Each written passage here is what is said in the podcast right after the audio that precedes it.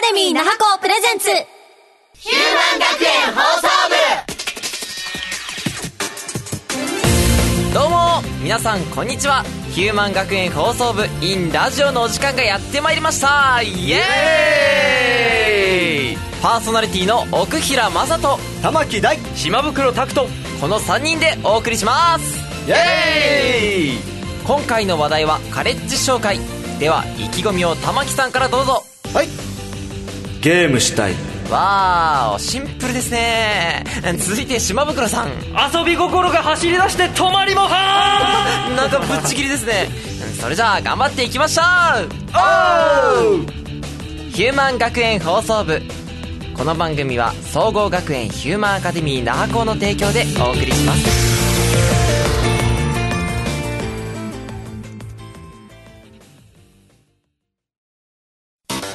最初は面白そうってとこからだったんですよ。でも勉強していくうちにもっとやりたい、できることはあるって思うようになって、声優に、漫画家に、役者に絶対なる。やる気応援します。総合学園ヒューマンアカデミー那覇校。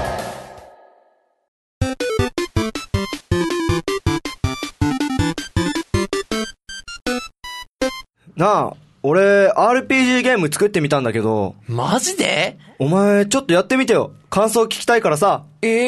ここバーだよ。まあまあまあ。で、どんな内容？突如現れた魔王に囚われてしまったピーチ姫を助けるべく一人の勇者が立ち上がった。たたたたたたた。わかった。なんか著作権的に怖いからやめて。とりあえずやってみよう。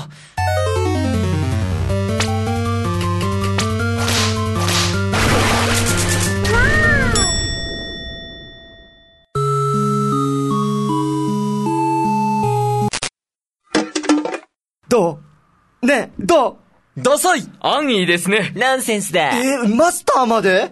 てか、キャラ設定のあれ何？やっぱり髪の毛部分の C 言語ミスったか。そこちゃう。あのさ、お前ゲームの感覚かなりずれてるぞ。やっぱりか。確かにあそこのアルゴリズムを変えるべきだな。しかし、あれだけの機材が揃ってるとこなんて一体どこに？あるよ。いや、マスター、それはセガックスにしか。あるよ。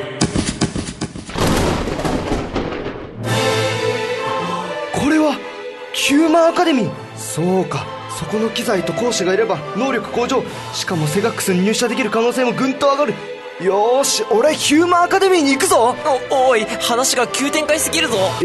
ここから一番近いヒューマンアカデミーはなんか徒歩5分じゃん。明日から見学行こうっと。おい、ちょっと笑えてきた。マスター、あんな変な奴がゲームを作れる見込みなんて。あるよ。ヒューマン学園放送部という夢を見たのさ。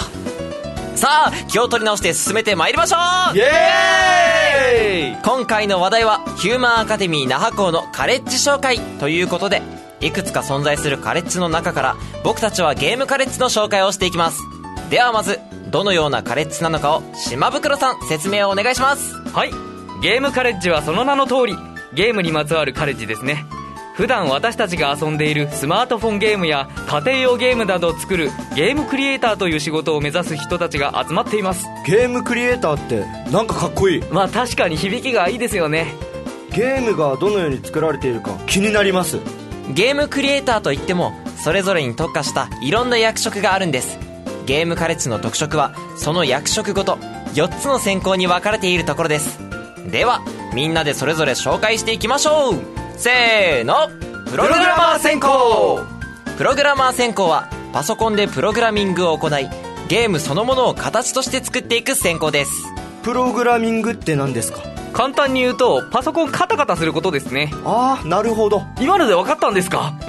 まあ少し細かく言うと、ゲームのシステムやキャラクターをどのように動かすかなどの細かい中身を作っていく役職、ゲームプログラマーを目指していきます。ほう、なんとなく分かった。じゃあ玉木さんがなんとなく分かったところで次行きましょう。せーの、企画シナリオ専攻。企画シナリオ選考はどういったゲームが面白いかなどのアイデアを出したり、ゲームのシナリオや全体の構成をしていく選考です。そうです、玉木さん案外いけますね。まあよくわからないんですけどね。いや、わかんのかい。補足すると、ゲームを企画するゲームプランナーやストーリーなどを考えるシナリオライターを目指していきます。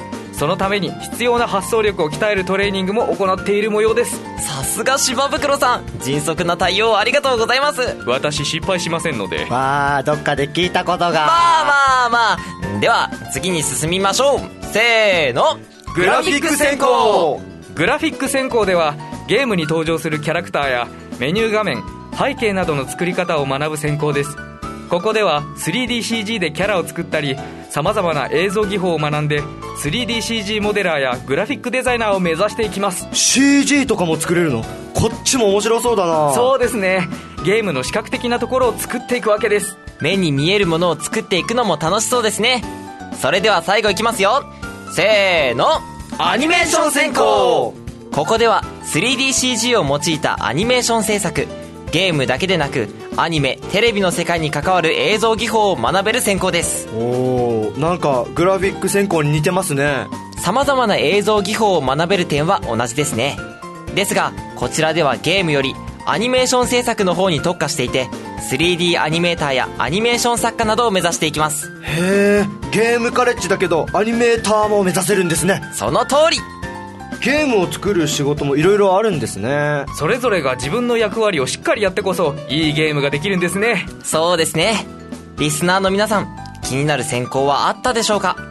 ヒューマンアカデミー那覇校ゲームカレッジのホームページに選考が決まっていない方向けの適性診断もあるので、そちらの方もチェックしてみてください。ヒューマン学園放送部。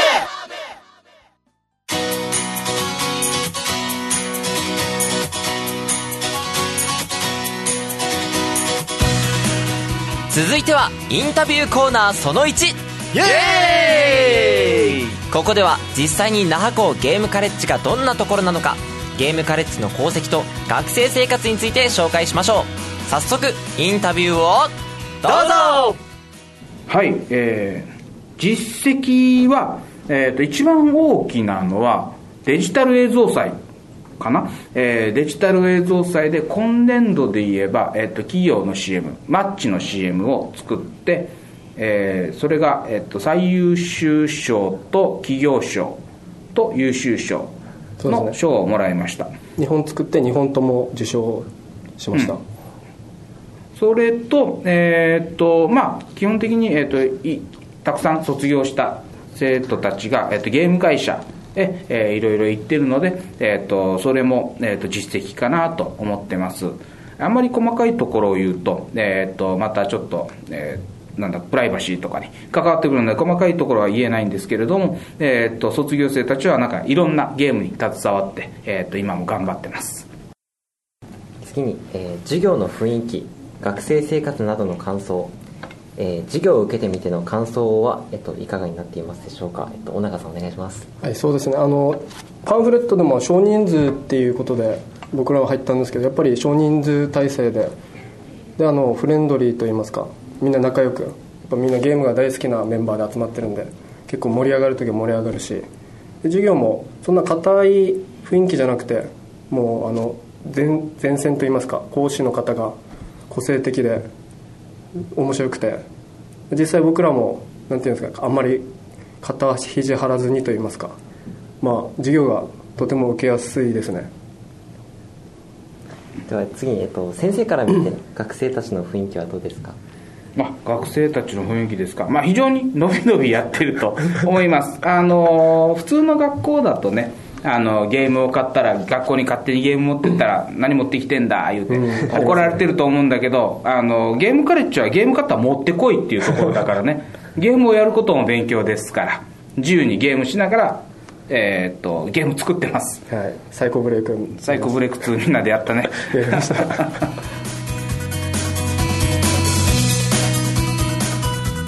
おー、いいな、とっても楽しそう。話聞いてるだけでなんかワクワクする。ゲームを作る授業って難しくてとっつきにくそうって思ってたんですけど、イメージがガラッと変わりますね。そうですね、僕たちのインタビューの間もお二人が授業のことについて和やかに話している様子が印象的でした。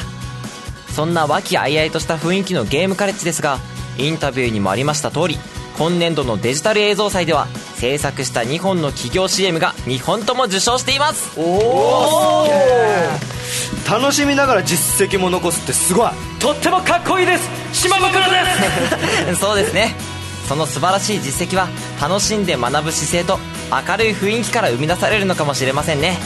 以上、インタビューコーナーその1でした。ヒューマン学園放送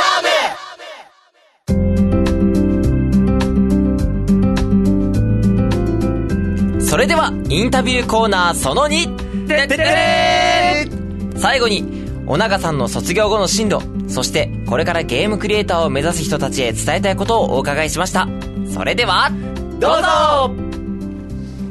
次に、卒業後の進路をお聞きしたいです。尾長さん、お願いします。はい、基本ゲームが好きでゲームの企画として入ってきて、やっぱりゲームのディレクター、ゆくゆくはプロ、なんていうんですかね、ディレクター、プロデューサーですね。プロデューサーを目指して、で実際、まあ、目指してるんですけど、授業の中でやっぱ映像とか実際パフォーの方とかとも映像を通して、まあ、関わってきて、まあ、映像の方も面白そうだなっていう意味で、まあ、ゲームを目指しつつ映像も、まあ、映像業界に行くかは分かんないんですけど、まあ、迷いながらも、まあ、映像の部分もこうゲームに活かせられるんじゃないかなっていう意味で、まあ、映像も勉強してですね。ヒューマンアカデミー那覇校ゲームカレッジでは、もうゲームが好きな人、ゲームを作ってみたい人を、もういつでも来てください。まずはゲームを楽しむところからというところなんですけれども、難しそうだなって思ってるかもしれませんが、決してそんなことはないです。ぜひ。そうですね、やっぱりゲームが好きなら来てくれって感じですね。まあ、僕らも多分入学前は難しそうだなとかやっぱりそう思ってたんですけど、実際入ってみて、なんていうんですかね、丁寧にっていうか、やっぱゲームが好きなんで実際ちょっとずつ覚えていって、でその技術で自分たちの思ったようなゲームが作れるっていうのがめちゃめちゃ楽しかったんですよ。っていう意味でもやっぱり最初は行動してみるべきだなっていうか、実際動いてみないと、まあ、自分たちのしたいこととかやりたいこととかできないと思うんで、まあ、入学すれば、はい、作れます。待ってますはー、うん、入ればわかるか。まずは一歩踏み出してみてってことだね。なんだか頼もしいですよね。背中を押してくれる感じがして。それにしても尾長さんの話を聞いてるといろんな将来の可能性が見えてきてワクワクするよね。うんうん、実際に学んでみて技術を磨いていけばいろんなことに興味が湧いてくる。興味が湧くから楽しい。まさに君は何者にもなれるって感じですよね。よっしゃー、俺行きます。玉木さんがやる気になった。俺もやる気スイッチ閉めまくる2人ともますますテンションが上がったみたいですね。ここまでゲームカレッジのお二人に話をお伺いしましたが、今この番組をお聞きの皆さんもきっとチャレンジする意欲が湧いてきたのではないでしょうか。以上、インタビューコーナーその2でした。ヒューマン学園放送部。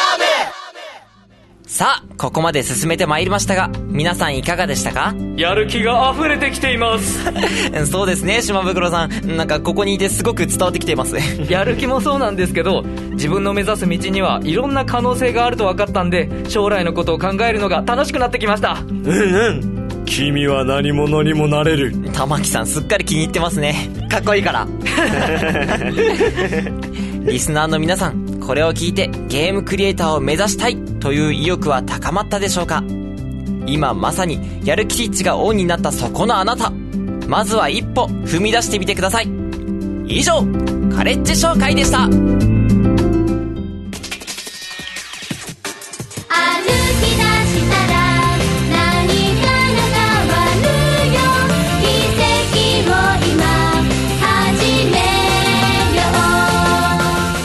ということで、そろそろお時間がやってきました。では本日の感想を聞いていきましょう。まずは玉木さん。はい、ゲームカレッジの仕組みやどういった形の分野があるのかなって、もう面白かったですね。僕たちパフォーミングアーツカレッジとは違った面白さがありましたね。では島袋さん、お願いします。はい、今回ゲームカレッジのお二人にインタビューしていて、ゲームを作ることの楽しさが自然と話から感じられました。作る側が楽しんでいるから遊ぶ人もきっと楽しいんだなと感心しましたそうですね。奥平さんはどうでした？カレッジは違えど夢を目指して共に頑張っていきたいなって気持ちになりました。どんなことでもまずは最初の一歩が肝心ですね。というわけで今回はカレッジ紹介をテーマにお送りしました。それでは皆さん、この辺でさようなら。ヒューマン学園放送部、この番組は総合学園ヒューマンアカデミー那覇校の提供でお送りしました。